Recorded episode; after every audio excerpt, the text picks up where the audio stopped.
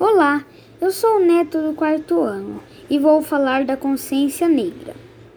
Existe uma história do, po do povo negro sem o Brasil, mas não existe uma história do Brasil sem o povo negro.